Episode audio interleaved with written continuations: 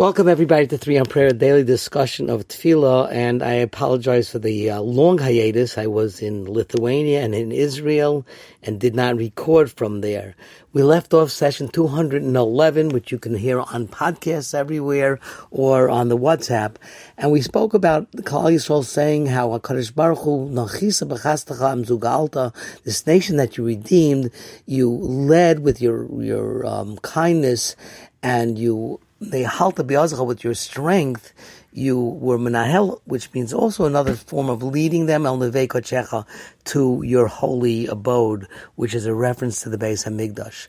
But in order to get to the Beis Hamikdash, to get to Israel, and this is a prediction that Kalal Yisrael is making, even though it's sort of in the past, like you've done it, but when HaKadosh Baruch Hu says he's going to do something, it's almost a fait accompli. It is a fait accompli. So they said, basically, you led us to the Holy Land already. But before that happens, you got to pass through nations, and there are going to be 4 nations that are mentioned. Listen carefully. 4 different nations that are mentioned in the next 2 psukim. Shamu amim yirgazon. The nations heard, and they were shaken up. Yirgazun, rogez is an expression of being shaken up, tremble.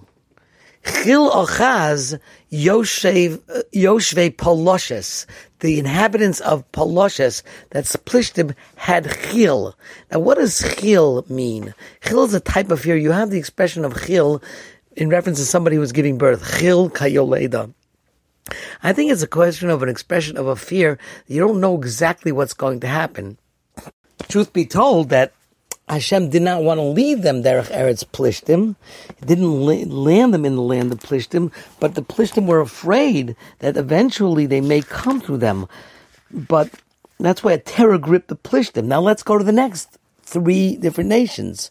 Oz Nivhalu Alufei Edom. The officers of Edom basically were... Nivhalu is behala. Behala means like confused, worries in a confused way, but not in a fearful way. And Eilei Moav, the nations of Moav, Yochazemo rod, a fear, Reida means fear, grabbed them. So you have Edom was behala, very confused, getting nervous, and Moav was afraid.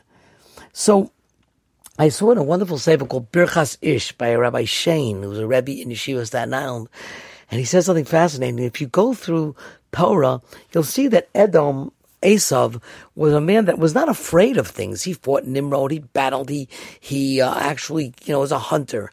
But when Yaakov, when he came to the house and he was hungry, he's all nervous, give me, I'll sell you anything, give me that food. Or when Yaakov stole the brachos, there's a tremendous behala that of comes on Esav. So Esav is Nivhalu.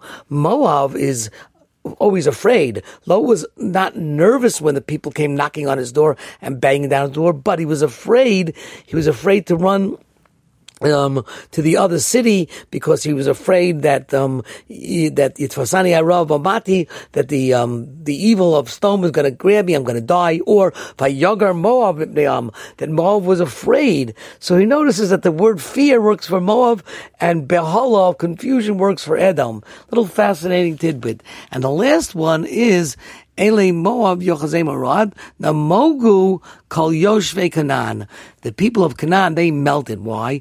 They melted because they realized that eventually they were the target. It wasn't Edom, and it wasn't really Plishtim, and it really wasn't the Moavites. They were on the borders of Eretz Yisrael.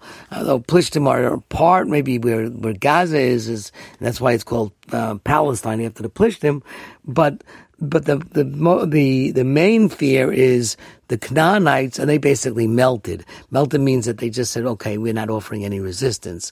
So therefore, we're about to go into Eretz Yisrael. We're going to talk, the Shirah is talking about the future antagonists of Kalal Yisrael.